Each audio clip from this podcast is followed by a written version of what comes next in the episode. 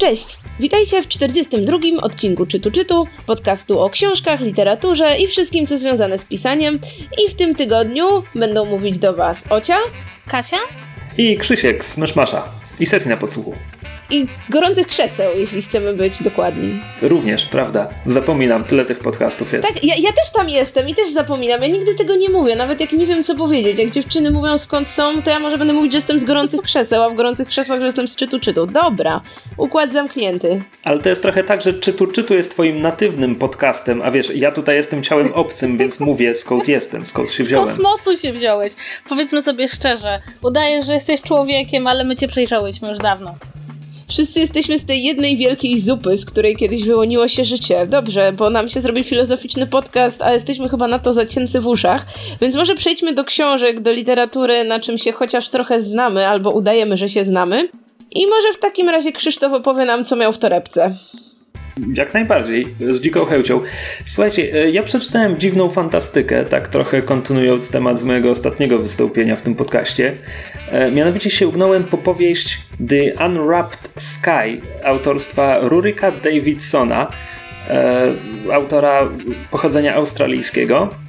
Ten angielski tytuł, ja mam problem z wymową tego pierwszego słowa. On oznacza rozwinięte niebo, tak jakby rozpakowane. A czekaj, dobrze usłyszałam, że pan ma na imię Rjurik?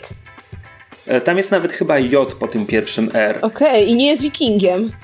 Nie, jest Australijczykiem. Zdumiewające. Australijczycy to tacy trochę wikingowie półkuli południowej, więc dla mnie to się wszystko zgadza. W każdym razie to jest książka, po którą sięgnąłem, bo kiedy ojciec razem byliśmy w Londynie w tej wielkiej księgarni, zauważyłem na półce właśnie tom pana Rjuryka, który okazał się być drugą częścią.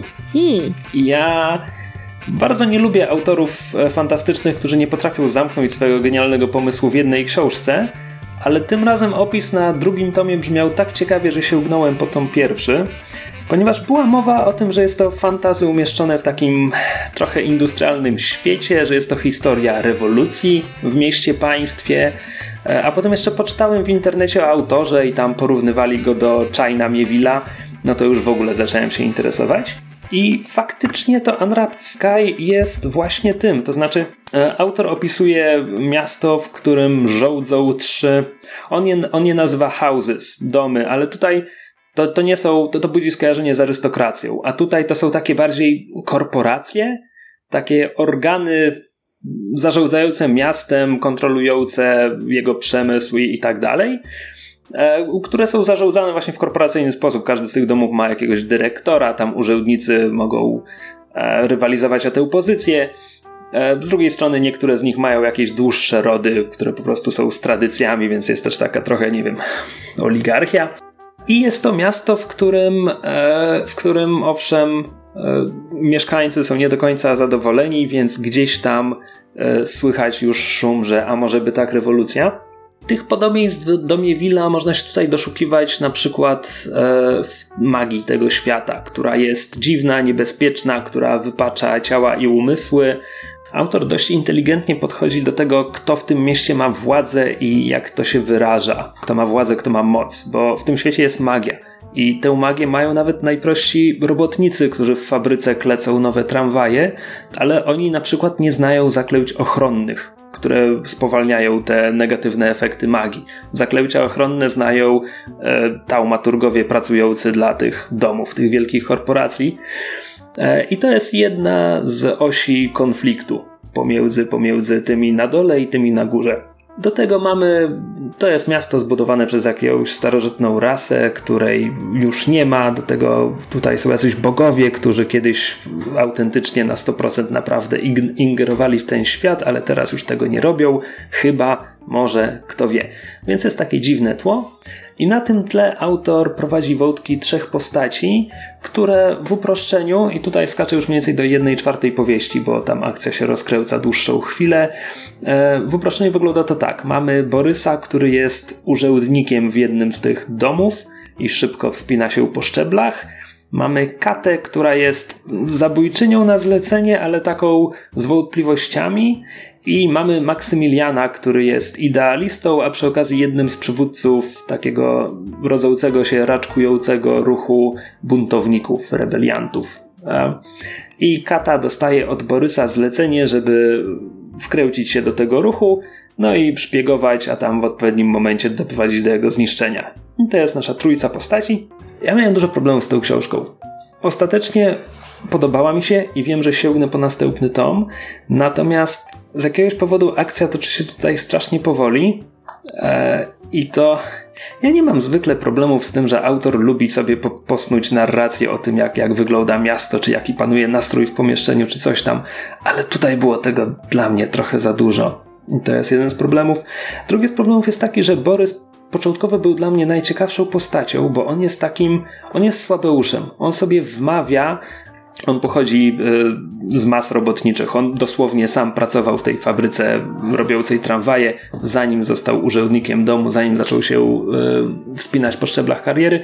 I on cały czas sobie powtarza, że on zmieni rzeczy na lepsze od środka, a jednocześnie mówi swojemu staremu przyjacielowi, który właśnie organizuje kolejny strajk robotników, żeby nie, słuchaj stary, tak tego nie załatwimy, to się źle skończy, ja ci pomogę, ale teraz pracujcie spokojnie, nie strajkujcie i tak dalej.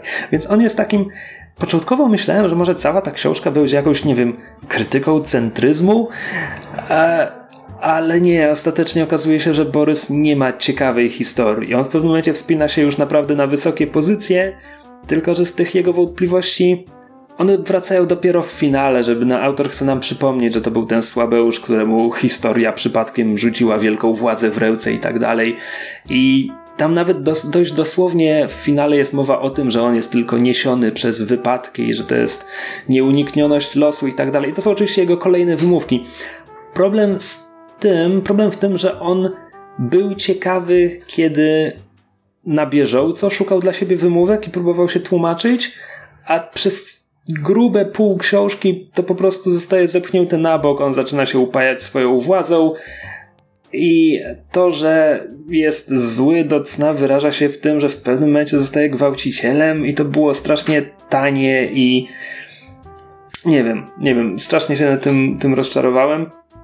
A mimo to teraz, kiedy mówię o książce, mówię o Borysie, bo na tle Katy i Maksymiliana pozostaje najciekawszą postacią, więc to jest tak, że książka ogólnie mimo wszystko na plus i sięgnę po następną część, bo jest tu potencjał. Jest tu potencjał na coś naprawdę fajnego, ale jednak ten konkretny tom, nie wiem, taka rozpyłdówka trochę i trochę za długa. W sensie można było to upchnąć na mniejszej przestrzeni, ale jestem ciekaw, jak to pójdzie dalej mimo wszystko. Czyli będziesz sięgać po drugi tom? Tak, ale na pewno zrobię sobie chwilę przerwy. Znaczy, podchodzę do tego tak, jeśli autor jest porównywany do China Miéville'a, to ja China Miéville'a tak naprawdę polubiłem dopiero przy trzeciej książce, więc okej. Ale i tak masz dobrą cierpliwość czytać autora, co w tym nie przepadasz tak długo, że możesz go polubić przy trzeciej książce. Słuchaj, no bo w wypadku Miéville'a to było tak, że przez dwie książki widziałem zalety. Widziałem zalety albo w stylu, albo widziałem, że autor chce coś powiedzieć, tylko... Czekaj, jakie były te dwie książki, które ci tak średnio? Miasto oraz Kraken. To są książki, które mi się spodobały średnio na jeża. W sensie Miasto kompletnie po mnie spłynęło tak naprawdę, a przeczytałem Krakena i pomyślałem sobie, że Neil Gaiman zrobił to w nigdzie bądź lepiej i na 1/4 powierzchni, bo to dużo cieńsza książka była. A potem przeczytałem Ambasadorię i Ambasadoria była rewelacyjna. A, no to mieliśmy w sumie podobną drogę, bo ja też przeczytałam najpierw Miasto, które po mnie spłynęło, ale stwierdziłam, że nie było takie... Znaczy nie było złe, po prostu spodziewałam się, że będzie wybitna, bo no takie se, a potem była Ambasadoria i było super. Tak, to nie jest tak, że ja po Ambasadorii już uwielbiałem w całości każdą kolejną książkę Miéville'a, bo ileś kolejnych znowu tam było takie, okej, widzę zalety, ale to nie jest jedna z tych, za którego kocham. Takich, za którego kocham, to napisał 3... Ale czytam wszystkie. To i tak dużo. No dobrze, mam wrażenie, że za każdym razem jak u nas jesteś, to w jakimś momencie rozmawiamy o Miéville'u i to się robi niepokojące. Tak, to prawda. No to może dla odmiany Kasia przeczyta coś, o czym jeszcze nie rozmawialiśmy. Tak, słuchajcie, ja dzisiaj przychodzę do was z książką, która mam wrażenie może być wielkim zaskoczeniem dla słuchaczy tego podcastu, tak samo jak była wielkim zaskoczeniem dla mnie, ponieważ jest to książka wydawnictwa Wolters Kluwer, które jest znane z tego, że publikuje książki prawnicze i ta książka jest książką prawniczą. Ma bardzo długi tytuł, Ikony popkultury, a prawa własności intelektualnej, jak znani i sławni chronią swoje prawa, napisała książkę Katarzyna Grzybczyk. I słuchajcie, i to jest absolutnie fenomenalna pozycja. Jest to pozycja rzeczywiście prawnicza, bo autorka zajmuje się tym, jak bardzo znane elementy kultury popularnej, czy takiej na granicy kultury popularnej, wiążą się z prawem własności intelektualnej i przywołuje zarówno różnego rodzaju kazusy związane z wykorzystywaniem praw autorskich i praw własności intelektualnej, jak i także przypadki naruszeń tego prawa, czy to jak ta ochrona prawa czasem może determinować kształt kultury. Jest to bardzo ciekawa konstrukcja z tej książki, bo książka jest podzielona nie ze względu na konkretne naruszenia własności intelektualnej, ale powiedziałabym na konkretne franczyzy, czy całe jakby pola zagadnień. Pierwszy rozdział jest poświęcony Tolkienowi i całemu jego uniwersum czy legendarium, jak to określił sam Tolkien, jak to określa za nim autorka. Potem mamy dotyczące Gwiezdnych Wojen, oczywisty rozdział o Disneyu, o Sherlocku Holmesie i potem mamy o street arcie, Banksym, o czerwonych podeszwach butów u Louboutin, o lalce Barbie, Andy Warholu, o sporach o logo Apple, i w końcu o studia filmowe Hollywood i to, jak one swoich tam praw bronią. Mamy także Hello Kitty i Leo Messiego, czyli taki przykład ze świata sportu.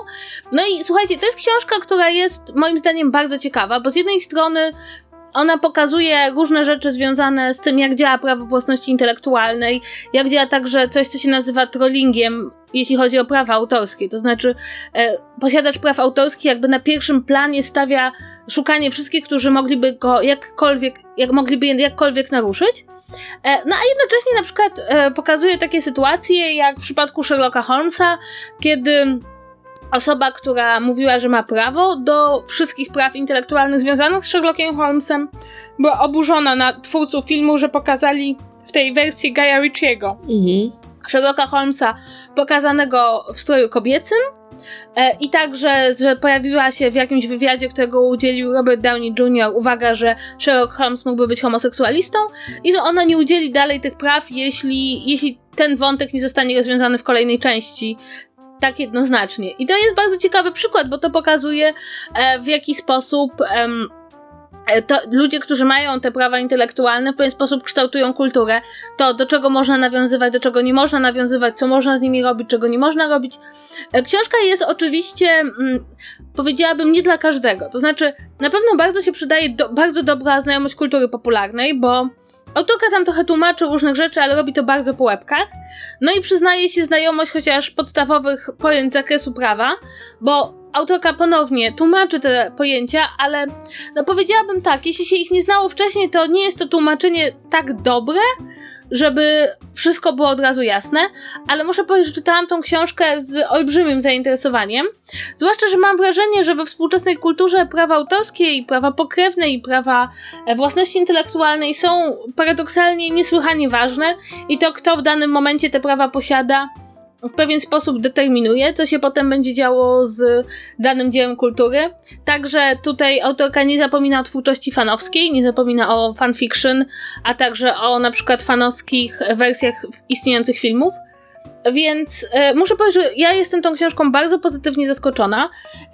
Kupiłam ją sobie niedawno, bo ona wyszła już jakiś czas temu, ale odstraszała mnie trochę cena, bo książka kosztuje 60 zł, bo jest książką prawniczą.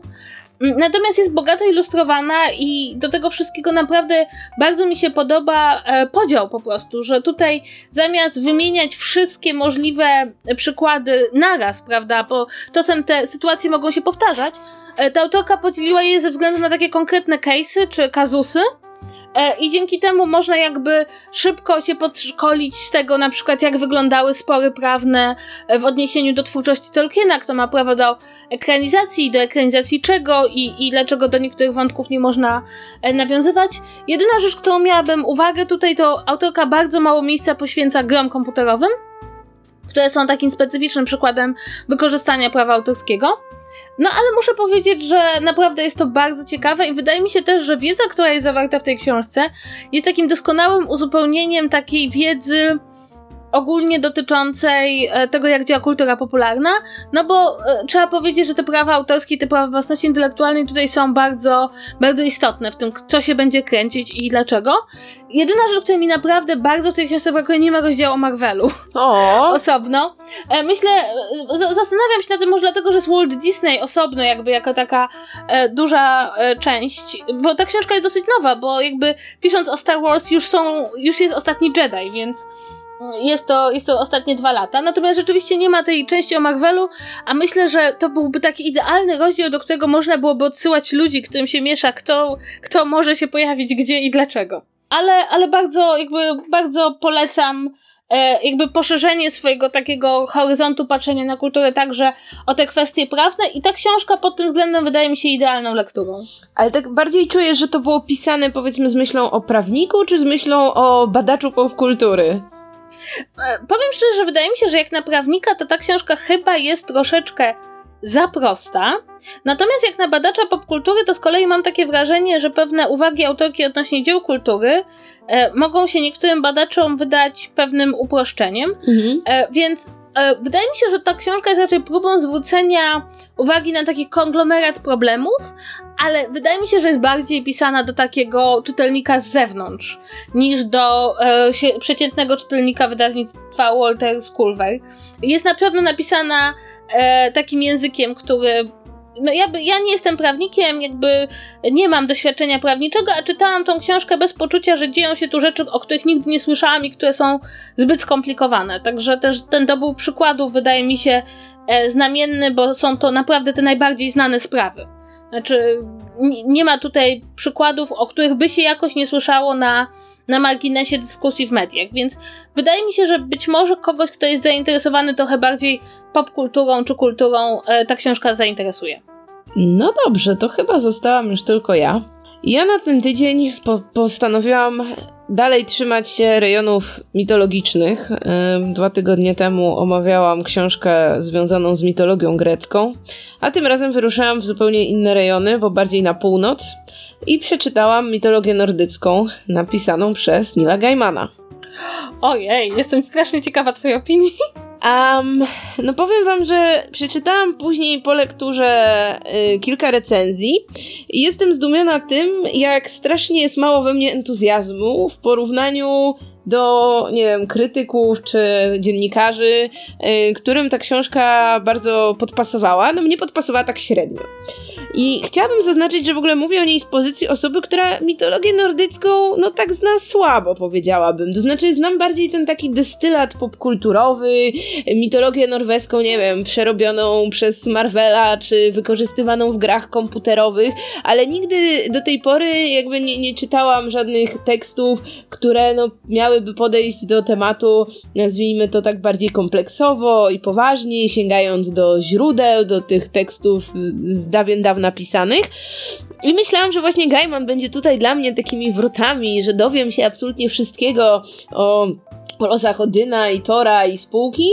No i ten cel Gaimanowi udało się zrealizować połowicznie. Jego książka składa się z 15 mitów, które obejmują czasy od stworzenia świata aż do samego Ragnaroku, więc no teoretycznie całą historię istnienia nordyckich bogów. I mój największy problem, który jakby objawił się tak naprawdę podczas lektury pierwszej strony, to jest język. To znaczy ja za Chiny ludowe nie mam pojęcia, do kogo ta książka jest skierowana.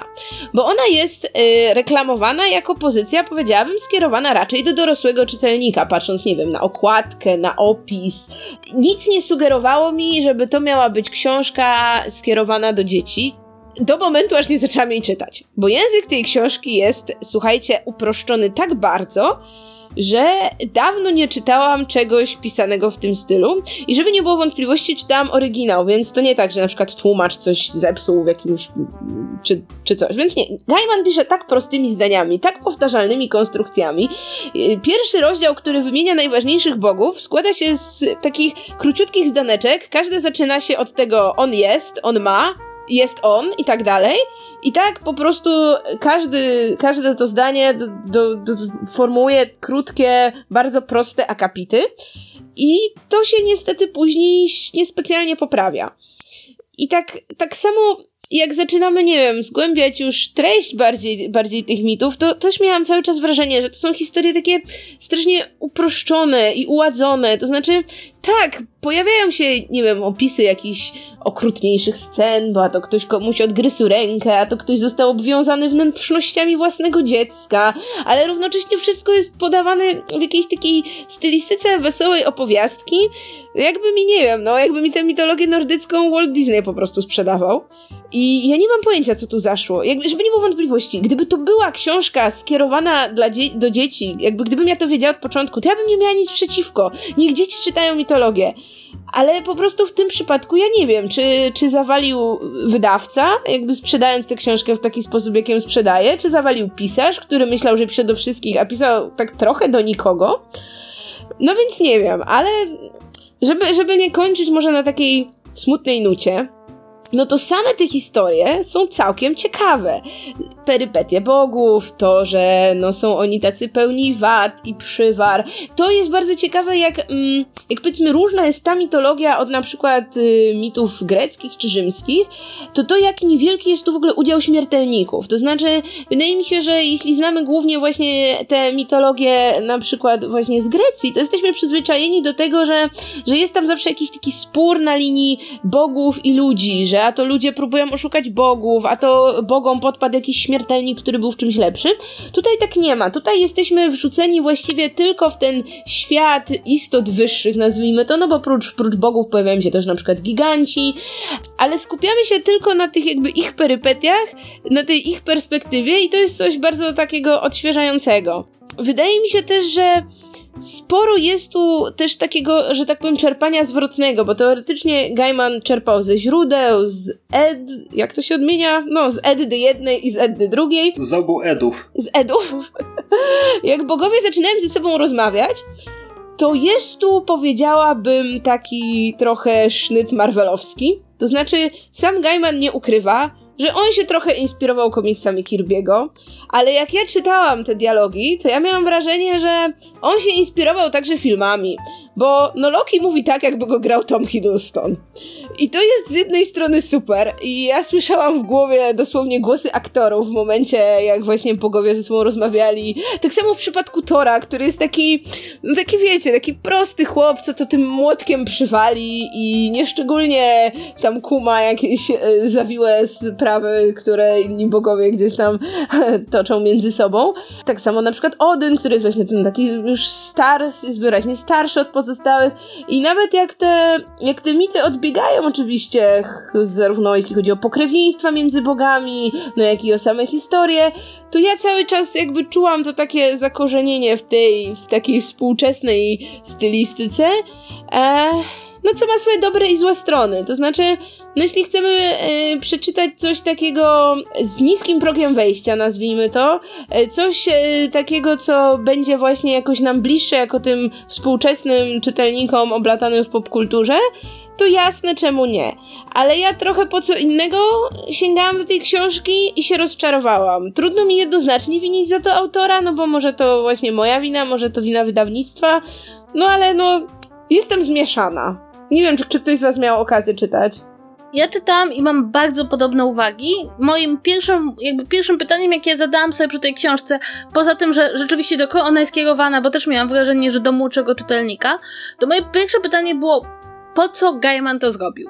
Dlatego, że dla mnie jest oczywiste, że jeśli podejmujemy się napisania jakby takiej mitologii autorskiej, to znaczy no, dobieramy te wersje mitów, które lubimy, te mity, które lubimy, układamy je w jakąś całość, to tym, gdzie autor tutaj ma największe pole do popisu, jest język tej historii. Mhm. I ja się cały czas spodziewałam, że ja dostanę mitologię nordycką przefiltrowaną przez język i sposób pisania Gaimana, co wydaje mi się jedynym logicznym pomysłem. No jakby nikt nie sięga po mitologię nordycką Gaimana, żeby się dowiedzieć od A do Z, jakie były przygody nordyckich bogów, bo to mamy w mnóstwie innych źródeł. Tak samo jak nikt nie czyta kolejnej książki o królu Arturze, żeby się dowiedzieć, jakie były losy króla Artura, tylko jak ten autor, korzystając ze swojego języka i ze swojej wrażliwości, weźmie te historie i przerobi je na coś innego, coś własnego.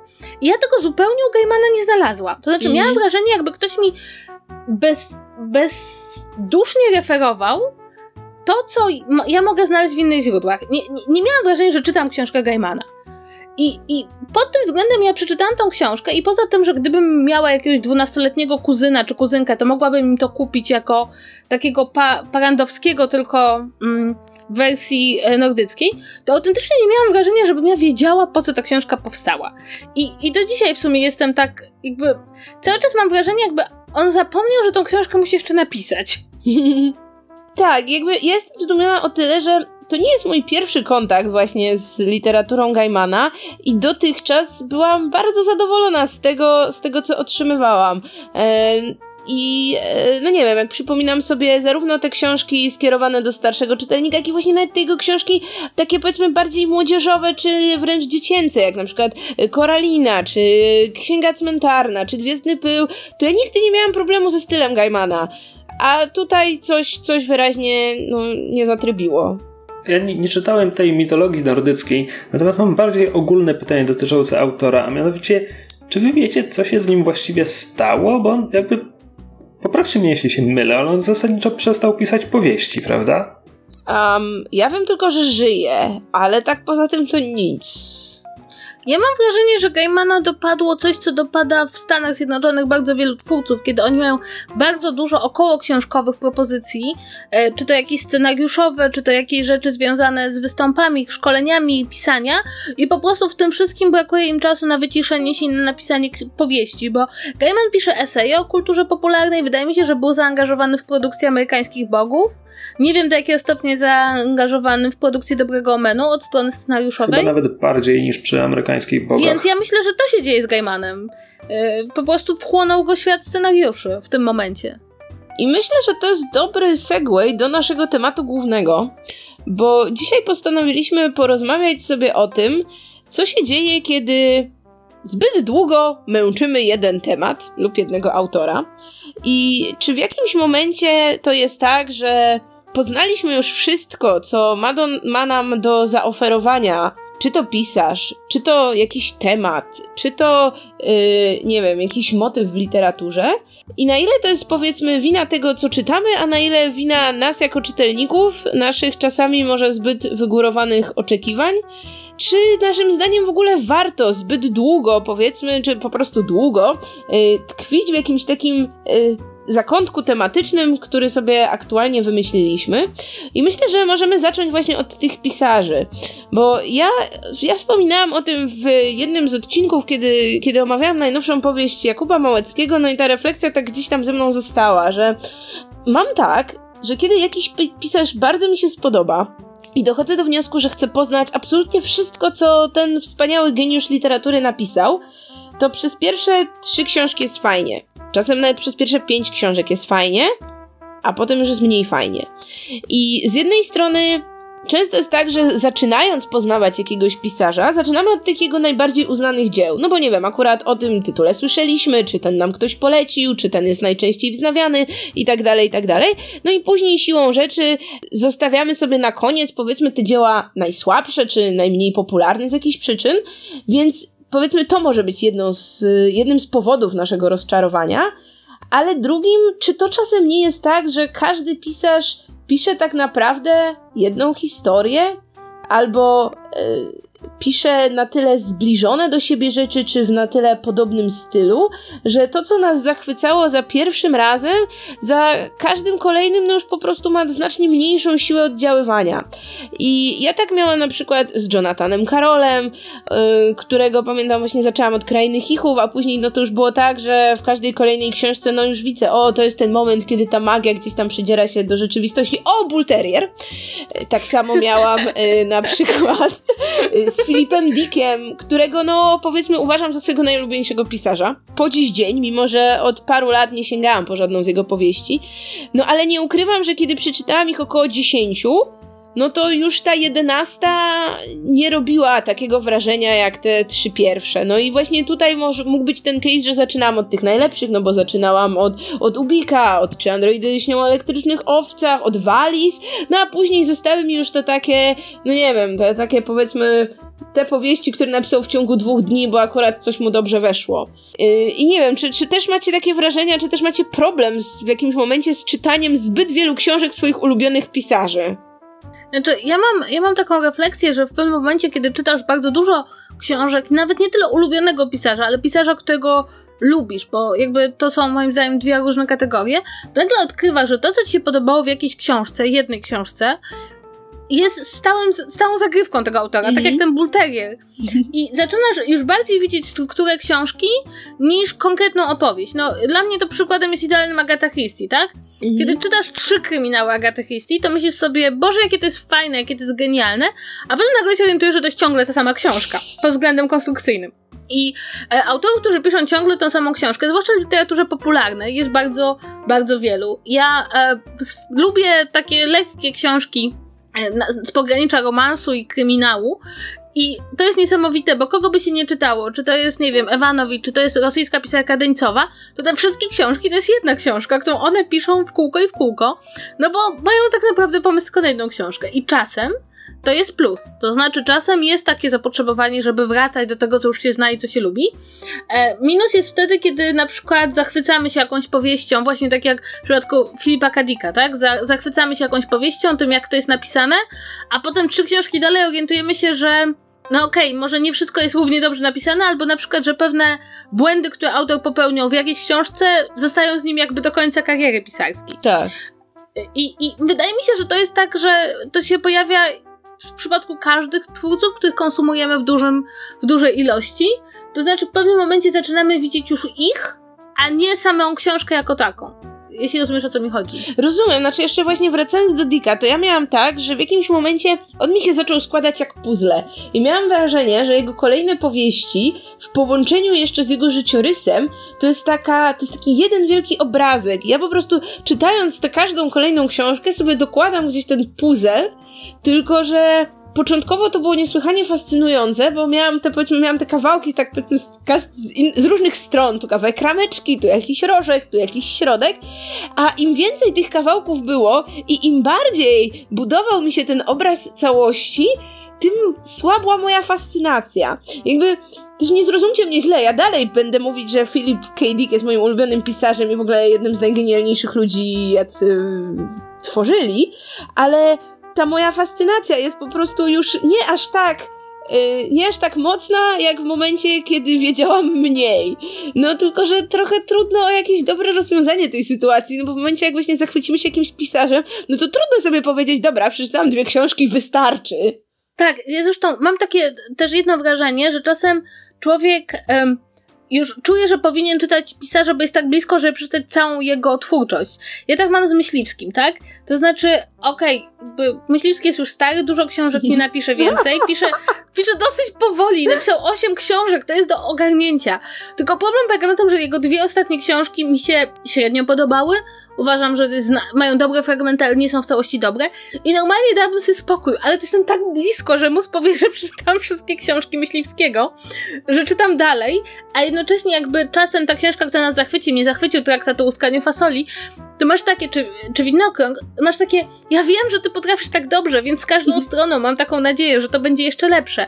I obiektywnie książki Myśliwskiego nie są złe, ale też przez to, że ja już tak wiem, co on potrafi zrobić, to mam zupełnie inaczej ustawione wymagania. Ja was tak siedzę i tak was słucham. Mam wrażenie, że ja mam 3 podejścia, czy inaczej, mam jedno podejście i szufladkuję autorów do trzech szufladek, bo z jednej strony czasem doskonale wiem, czego się spodziewać po autorze i właśnie dlatego sięgam po jego kolejną książkę. I na przykład takim autorem jest dla mnie James Clavell, który pisał powieści historyczno-przygodowe, niektóre zahaczały trochę o thrillery. To jest autor Szoguna, był kiedyś serial z Richardem Chamberlainem, albo Noble House, był kiedyś serial z Piercem Brosnanem. Możecie nie znać, bo to takie pik lat 80. Kasia na pewno widziała. Oczywiście, że tak. Każda z tych książek to jest cegła na 1000 stron, gdzie jest kilkadziesiąt postaci i 100 kilkadziesiąt intryg. I zasadniczo ja kiedy mówię o Clavelu, to upraszczam to tak, że Clavel pisze tak jak Martin, tylko on jest w stanie zamknąć się w jednym tomie. I dlatego wolę go na przykład, bo jak już mówiłem, nie przepadam za cyklami. I ja Clavella, Szogun był w ogóle chyba pierwszą książką, jaką przeczytałem po angielsku w wieku lat 13, 1453 strony, dziękuję bardzo. I Clavell był takim autorem, którego uwielbiałem, natomiast każda z tych jego książek to jest, no dobra, wezmę się za to, wgryzę się, zwłaszcza w te pierwszych kilka, kiedy jeszcze nie znałem języka tak dobrze, bo po prostu miałem w głowie, że no dobra, zacznę gryźć tę cegłę, będę potrzebował słownika pod ręką, zajmie mi to 3 miesiące, ale dobra, nie ma mnie, dajcie mi 3 miesiące, poradzę sobie z tym. I raz na dosłownie parę lat właśnie sięgałem po Clavella właśnie dlatego, że wiedziałem dokładnie, co tam znajdę. Bo Clavell w życiu napisał chyba tylko jedną książkę, która była wyraźnie odmienna, i to był Król Szczurów, i to jest na poły biograficzna historia o japońskim obozie jenieckim, więc jak po wesołej przygodzie w Szogunie sięgnąłem po Króla Szczurów, wystąpiło pewne zdziwienie, jeśli mogę tak to ująć. Więc to jest jakby jedna szufladka. Wiem, czego się spodziewać po autorze, dokładnie tego chcę i dokładnie to tam znajduję. Druga szufladka to jest, gdzie autor... Okej, mówię szufladka. Terry Pratchett, bo ja nie mam innego takiego przykładu. Wszyscy chyba mamy to z Pratchettem, nie? Terry dostał swoją oddzielną szufladę. On pisał przez kilkadziesiąt lat, z czego 90% jego twórczości to jest jedna seria, gdzie niby w każdym tomie masz te podobieństwa stylistyczne i tak dalej, no bo to jest świat dysku, wiadomo, że będzie śmieszny i tak dalej. Ale z drugiej strony dla mnie jedną z największych zalet świata dysku jest właśnie to, że jak przeczytasz kilka, a najlepiej kilkanaście, to zaczynasz widzieć, jak ten cykl ewoluuje, jak Pratchett ewoluuje jako autor, jak te książki niesamowicie się zmieniają i jak uzyskują głębię tematyczną w pewnym momencie. I to jest super, właśnie dlatego, że on się zmieniał.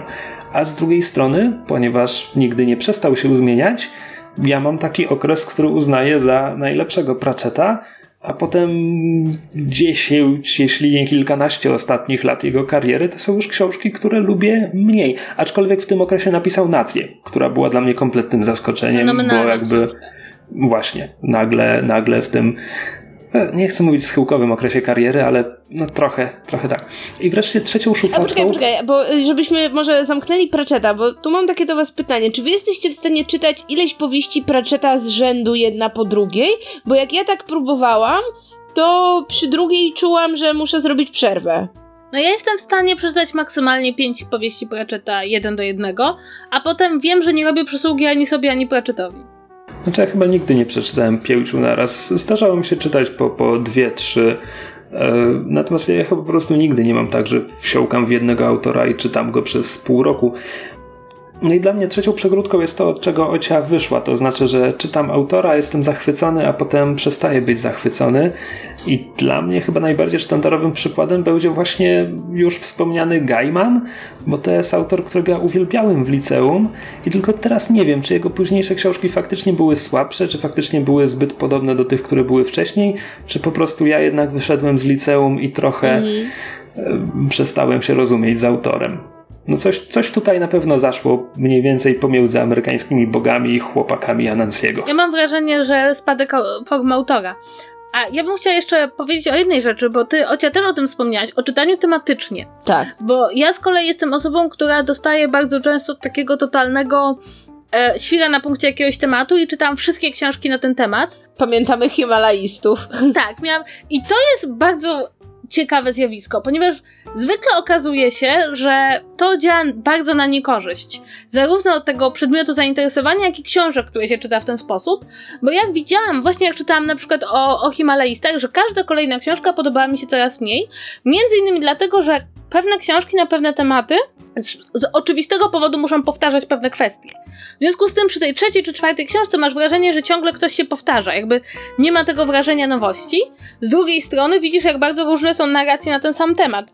Szczytem mojego osiągnięcia czytania książek na ten sam temat to było, kiedy w ciągu 4 dni przeczytałam 4 książki o Eugeniuszu Bodo. Ojej. Bo akurat był serial o Bodo i wyszły 4 książki i podejrzewam, że każdy normalny człowiek wybrał jedną, ja wybrałam 4.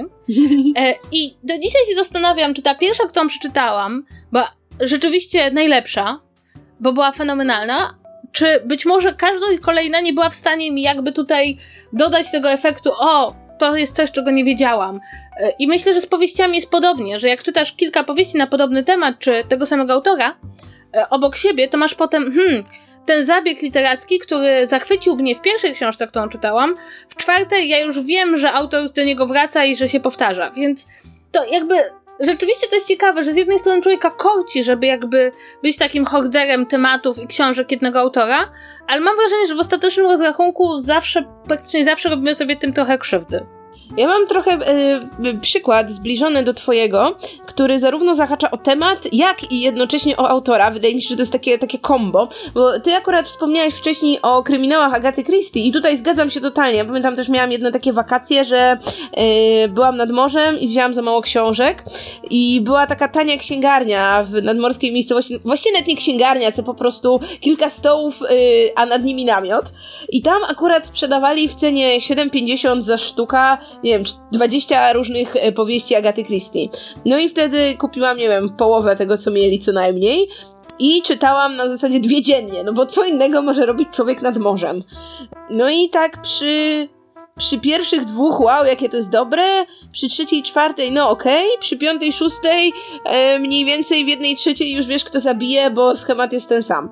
Ale ja nie o tym, bo tym, co jakby powiedzmy wciągnęło mnie jeszcze bardziej, był moment, kiedy odkryłam powieści historyczne pisane przez Philippę Gregory. Jeśli ktoś z was nie kojarzy, to 90% jej książek ma akcję osadzoną na przestrzeni tych samych 100 lat, bo ona zaczyna od czasów Wojny Dwóch Róż, kiedy mamy jeszcze osobną dynastię Yorków i dynastię Lancasterów i poznajemy losy kobiet, bo to są takie właśnie kobiecocentryczne książki, zarówno z jednej, jak i z drugiej rodziny i później to płynnie przechodzi do dynastii Tudorów i kończymy teoretycznie na Marii Stuart, ale tam jeszcze po drodze jest jakaś książka o jakichś tam siostrach, czy tam wnuczkach czyichś tam, które jeszcze nie czytałam, no ale w każdym razie to jest okres historii Anglii od tam powiedzmy XIV do XVI wieku.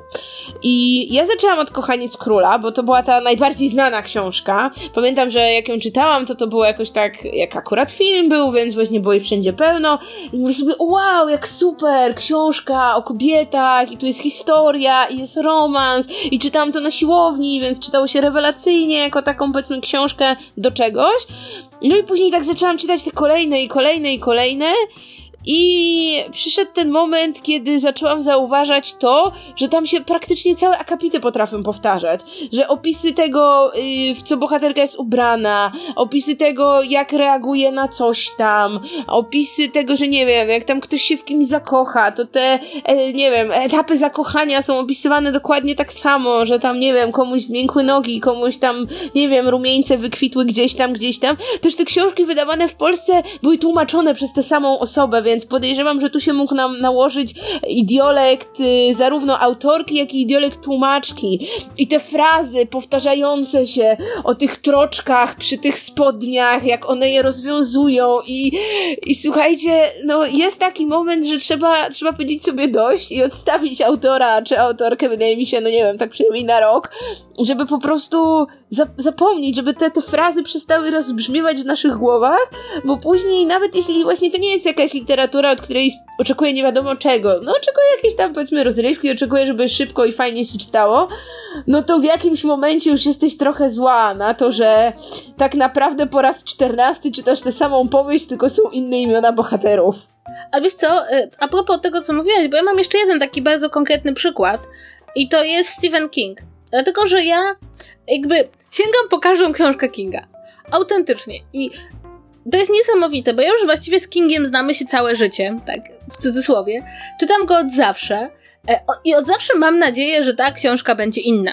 Tymczasem wszystkie książki Stephena Kinga, poza kilkoma wybitnymi przykładami, mają na mnie to samo działanie. To znaczy, zaczynają się bardzo fajnie, jest ten opis społeczeństwa, jest ten opis jakiejś postaci, potem nagle wchodzi horror, który mnie kompletnie nie interesuje i z trudem docieram do końca tej książki, po czym wychodzi kolejna książka Kinga i ja znowu z jakimś takim mam takie zaślepienie, jakbym nie pamiętała, że on pisze te książki zawsze tak samo i mam nadzieję, że tym razem on jakby zapomni dodać horroru i będzie wyłącznie obyczajówka.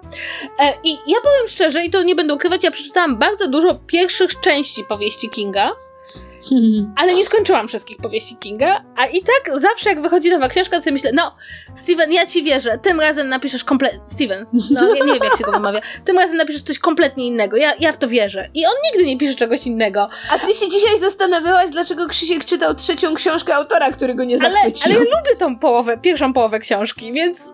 Ale ja chciałam powiedzieć, że mnie pierwsza książka Kinga, którą przeczytałam, a była to Carrie, a potem przeczytałam Misery i te dwie książki nadal uważam za jego najlepsze książki, więc jakby... Tak, ja zgadzam się. Misery uważam, że jest doskonałe. I to jest książka, w której nie wchodzi horror. No właśnie, więc i tak samo Carrie jest taką książką, w której ten horror jest trochę na drugim planie, więc ja cały czas czekam, aż on sobie przypomniał, że napisał tam te książki. I nie wiem, to jest jakaś taka... Ja mam taki toksyczny związek z Kingiem. Ja się nie włączę do rozmowy o Kingu, bo czytałem w życiu tylko jedną jego książkę. To był pierwszy tom Mrocznej Wieży i było to takie wydanie, kiedy Mroczna Wieża była już chyba zamkniętym cyklem, bo to wydanie miało przedmowę Kinga, dopisaną później i on w tej przedmowie stwierdza zasadniczo dwie rzeczy. To nie była długa przedmowa. Rzecz pierwsza, właściwie to cykl i fabuła zaczynają się w drugim tomie. Rzecz druga, właściwie to ja trochę przepraszam za tę książkę. No więc ja przeczytałem tę przedmowę, przeczytałem książkę, wróciłem do przedmowy, stwierdziłem sobie i słusznie, i nie sięgnąłem dalej. No ale dlaczego nie sięgnąłeś dalej, skoro jakby no sam King twierdził, że od drugiego tomu jest lepiej? Słuchaj, jakbym na lotnisku przeczytał przedmowę, zanim kupiłem książkę, to kupiłbym drugi tom i wtedy może rozmowa wyglądałaby inaczej. Rozumiem. Ale ja w ogóle uwielbiam te serie książkowe, w których ktoś ci przychodzi i mówi, od drugiego tomu jest lepiej. Tak jak, wiecie, obejrzeć sezon serialu to jest chwila, ale książka jest na tyle angażująca, że ja nie chcę czytać książki tylko po to, żeby móc przeczytać kolejną książkę. Przypominam, Kasiu, że ze 2 odcinki temu mówiłaś o tych panach książętach. Panach księciach. Tak, drugi tom jest lepszy. Tak, panowie księżęta są lepsi od drugiego tomu, ale ja w takim razie proponuję nie czytać pierwszego. No, ale w każdym razie, ale to dosyć dobrze pokazuje, że jednak te związki z autorami ma się na tyle skomplikowane, że nawet jak piszą oni w kółko tą samą książkę, albo jak już w pewnym momencie zaczynamy dostrzegać, że bull terrier, to nadal czasem są takie nazwiska i tacy autorzy, po których sięgniemy i potem sobie zadajemy pytanie po lekturze, dlaczego oni nas tak trzymają w tym swoim, nie wiem, literackim uścisku. No proszę was, ja przeczytałam 5 książek Remigiusza Mroza, zanim stwierdziłam, że to nie ma sensu. Pozdrawiamy, jeśli nas pan słucha. Pozdrawiamy Remigiusza, tak. Być może to jest tak, że w przypadku literatury dużo mniej ufamy samym sobie. Jak nam się książka nie podobała, to nam się nie podobały wszystkie książki tego autora. I staramy się, albo jeśli autor jest popularny, to staramy się samych siebie przekonać za wszelką cenę do tej twórczości. Ale chyba jeszcze, jeśli miałabym jeszcze przywołać osobę, której wszystkie książki czytam, to jest to J.K. Rowling. Mhm. Co jest dosyć ciekawe, bo ja ją lubię ze względu na Harry'ego Pottera. Bardzo lubię jej Trafny Wybór. Mhm. Ale prawda jest taka, że jakby kolejne książki nie są takie jak te, za które je polubiłam, prawda? Tak. Ona stara się pisać inne powieści. I to też jest taka ciekawa sytuacja, że ją czytam, bo lubiłam zupełnie inną książkę niż tą, którą teraz piszę. Ja sobie przypomniałem, że w sumie mam jeszcze jedną szufladkę i to znowu chyba jest szufladka, gdzie będzie tylko jeden autor. A mianowicie... Małe te szufladki. Prawda? No, musisz mieć bardzo dużą komodę, że mieści ci się tyle małych szufladek. Albo im jest tam po prostu strasznie niewygodnie, bo takich upchnąłem. W każdym razie to jest szufladka podpisana Jacek Dukaj, bo przeczytałem w życiu 2 jego książki. Pierwszą był Wroniec i nawet nie wiem czemu to zrobiłem, ale było sympatyczne. Plus chyba czytałem ją, kiedy sam gorączkowałem, więc to się jakoś dobrze zgrywało z fabułą. I drugą był Lód. I lodem byłem zachwycony absolutnie, a jednocześnie drań zabrał mi 3 miesiące z życia. I od tego czasu mam tak... Boję się przeczytać jego kolejną książkę, bo jestem święcie przekonany, że już żadna inna mi się tak nie spodoba. I nie wiem, i tak trwam w tym zawieszeniu, w tym momencie już zaraz będzie 10 lat i nie wiem co dalej. A, to ja mam jeszcze jedną kategorię, o której musimy powiedzieć, to jest hate reading. I ja w tej kategorii mam jedną osobę i jest to Małgorzata Musierowicz. Ja przeczytałam jej wszystkie książki i to jest, wiesz, od miłości do nienawiści. Ale nie wyobrażam sobie, że mnie przeczytała jej następnej książki. Mimo, że już od dobrych 10 tomów jej seria powieści o młodych mieszkańcach Poznania budzi we mnie wyłącznie negatywne uczucia, a jednak jakby przez to, że tak bardzo lubiłam autorkę i tą serię, tak bardzo mnie boli, że te książki są niedobre i dlatego tak bardzo muszę je przeczytać. I to jest niesamowite, bo jakby Ja sobie zdaję sprawę, że w tym momencie to już nawet nie jest zdrowe, bo w sumie i też nie do końca uczciwe, bo nie powinno się czytać autora od razu z negatywnym nastawieniem. Ale nie wyobrażam sobie, fizycznie nie wyobrażam sobie sytuacji, że Małgorzata Musielewicz pisze książkę, a jej nie czytam. No to ja nie mam zupełnie takiego autora, ale żeby tak powiedzmy zakończyć pozytywną nutą, bo na początku wyszłam od tego, że wymieniłam pisarzy, których no bardzo lubię, ale w jakimś momencie przestałam ich czytać, albo kolejne ich książki zaczynały podobać mi się coraz mniej niż te ich poprzednie książki. Wciąż mam jednego autora, który też jest w takim moim, powiedzmy, top 3 the best of the best, najukochańszych pisarzy, w ogóle mogłabym ołtarzyk stawiać i czytać na klęczkach. Przeczytałam 3 powieści, każda była zupełnie inna i w każdej jestem zakochana. I to jest David Mitchell, czyli pan, który napisał Atlas chmur, 1000 jesieni Jakoba Dezeta i Czasomierze. Wymieniam te, które czytałam, bo napisał jeszcze sporo innych. I jak na razie to nie mam po prostu mu nic do zarzucenia z tej całej mojej litanii zarzutów, które przytoczyłam w tym odcinku. I boję się, powiem wam, że boję się, bo ja mam te jego kolejne książki, które wyszły i tak nie wiem, czy każda z nich będzie dla mnie jakby równym odkryciem co tamte, czy każdą będę tak samo zachwycona, czy może jednak jemu też w jakimś momencie powinęła się noga, albo czy on też w jakimś momencie zaczął lub zacznie się powtarzać. I nie wiem co robić, jakby to jest straszne. Nie wiem, czy Mitchell zacznie się powtarzać, natomiast wydaje mi się, że bardziej powinnaś się bać sięgania w przeszłość tego autora niż jego kolejnych książek, bo ja czytałem jego książkę z dziwnym tytułem jakiś... Widmopis? Nie, coś jest, jakiś ułamek w tytule, 9,5, nie... Nie potrafię sobie przypomnieć. To jest taka dziwna książka... Sen numer 9. Tak, właśnie tak. To jest dziwna książka, która bierze się z tego, że Mitchell mieszkał jakiś czas w Japonii i przede wszystkim był zakochany w Haruki Murakami. To przede wszystkim o tym jest ta książka. I no przeczytałem ją. To mogę stwierdzić obiektywnie. Przeczytałem tę książkę. Więc tak. Myślę, że jeśli chcesz się rozczarować tym autorem, to się ugnij potem, a wszystkie inne są bezpieczne. Okej, to możemy zrobić tak, że spróbuję ją przeczytać, a potem możemy o niej kiedyś porozmawiać w takim razie, jeśli jeszcze ją pamiętasz. Ja myślę, że wszyscy powinniśmy ją przeczytać i potem porozmawiać o tym, jak Ocia rozczarowała się swoim ulubionym autorem z polecenia Krzyśka. Ale bardzo, bardzo mi miło, że chcecie patrzeć, jak cierpię i jak upadają wszystkie moje ideały. Ej, to są najlepsze. Słuchaj, ja muszę dodać pewne zastrzeżenie, bo to akurat jest książka, którą na 100% czytałem, kiedy gorączkowałem i to mocno, więc... Okej, czyli może jednak z Mitchellem jest wszystko w porządku, a to z tobą było coś nie tak wtedy. Jeśli przeczytasz tę książkę i powiesz mi, że w niej wcale nie ma rozdziałów o tym, gdzie jakiś człowiek, koza jedzie po coś gdzieś i tylko je sobie wyimaginowałem, to może być lepszy tytuł. Ej, słuchajcie, okay, ja mam propozycję. Zróbmy odcinek książki, które czytał Krzysiek, kiedy miał gorączkę i porównujmy treść tego, co pamięta Krzysiek, do treści książek. O, dobra, to ja już muszę to przeczytać. W takim razie dopisuję, przekładam gdzieś na górę kolejki i no dobrze, czy to jest ten moment, kiedy kończymy? Czy ktoś z was ma jeszcze jakąś światłą refleksję? Nie, chyba tu się kończą nasze światłe refleksje, poza tym, że jesteśmy bardzo ciekawi, jakie książki, na jakie tematy i jakich pisarzy nasze czytelnicy czytają nałogowo i nagminnie. Jeśli macie takiego pisarza, którego wszystko przeczytacie, to jesteśmy ciekawi, kto jest w tej kategorii i czy czytacie go z miłości, z nienawiści, a może tak jak ja macie nadzieję, że kiedyś napiszę zupełnie inną książkę. Może nic na to nie wskazuje. Albo to już syndrom sztokholmski. Tak, więc napiszcie nam coś trochę o swoim autorskim syndromie sztokholmskim, bo jesteśmy bardzo ciekawi, może macie też kogoś do polecenia, kto by nam nie wpadł do głowy. Tak, kto na przykład waszym zdaniem wcale nie robi się coraz słabszy z kolejną książką, albo kogo nigdy nie macie dosyć, nawet jeśli łykniecie 5 powieści jedną po drugiej. Ewentualnie jakie tematy, nie wiem, są na tyle wciągające, że poświęciliście się im bez reszty na pół roku, czy coś takiego i jakie mieliście wrażenia. Tak, i to chyba wszystko w tym odcinku. Ocia wam teraz powie, co możecie dla nas zrobić. Ojej, możecie robić dla nas bardzo dużo rzeczy tak naprawdę. Ja mam wrażenie, że z odcinka na odcinek to nasza lista próśb i gruźb jest coraz dłuższa. Więc możecie nam oczywiście zostawiać komentarze na YouTubie, na fanpage'u, możecie wchodzić na podsłuchane.pl i sprawdzić, jakie inne podcasty nagrywamy, bo jak wspominaliśmy na początku, to większość z nas ma więcej niż jeden podcast.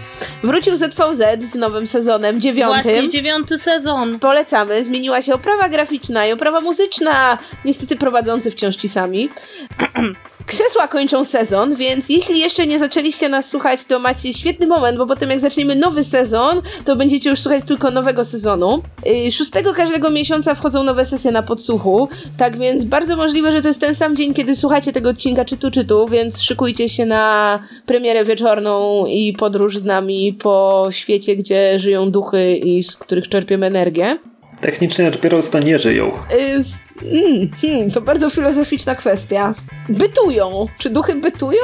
Egzystują, na pewno. Uznajmy w takim razie, że egzystują. I możecie nas też słuchać na Spotify, w iTunes i gdzie wam w ogóle wygodniej. Możecie zostawiać nam recenzje i subskrybować nas i pisać maile na czytuczytu@podsłuchane.pl. A tymczasem trzymajcie się i słyszymy się za tydzień. Pa, pa! Pa, pa! Cześć!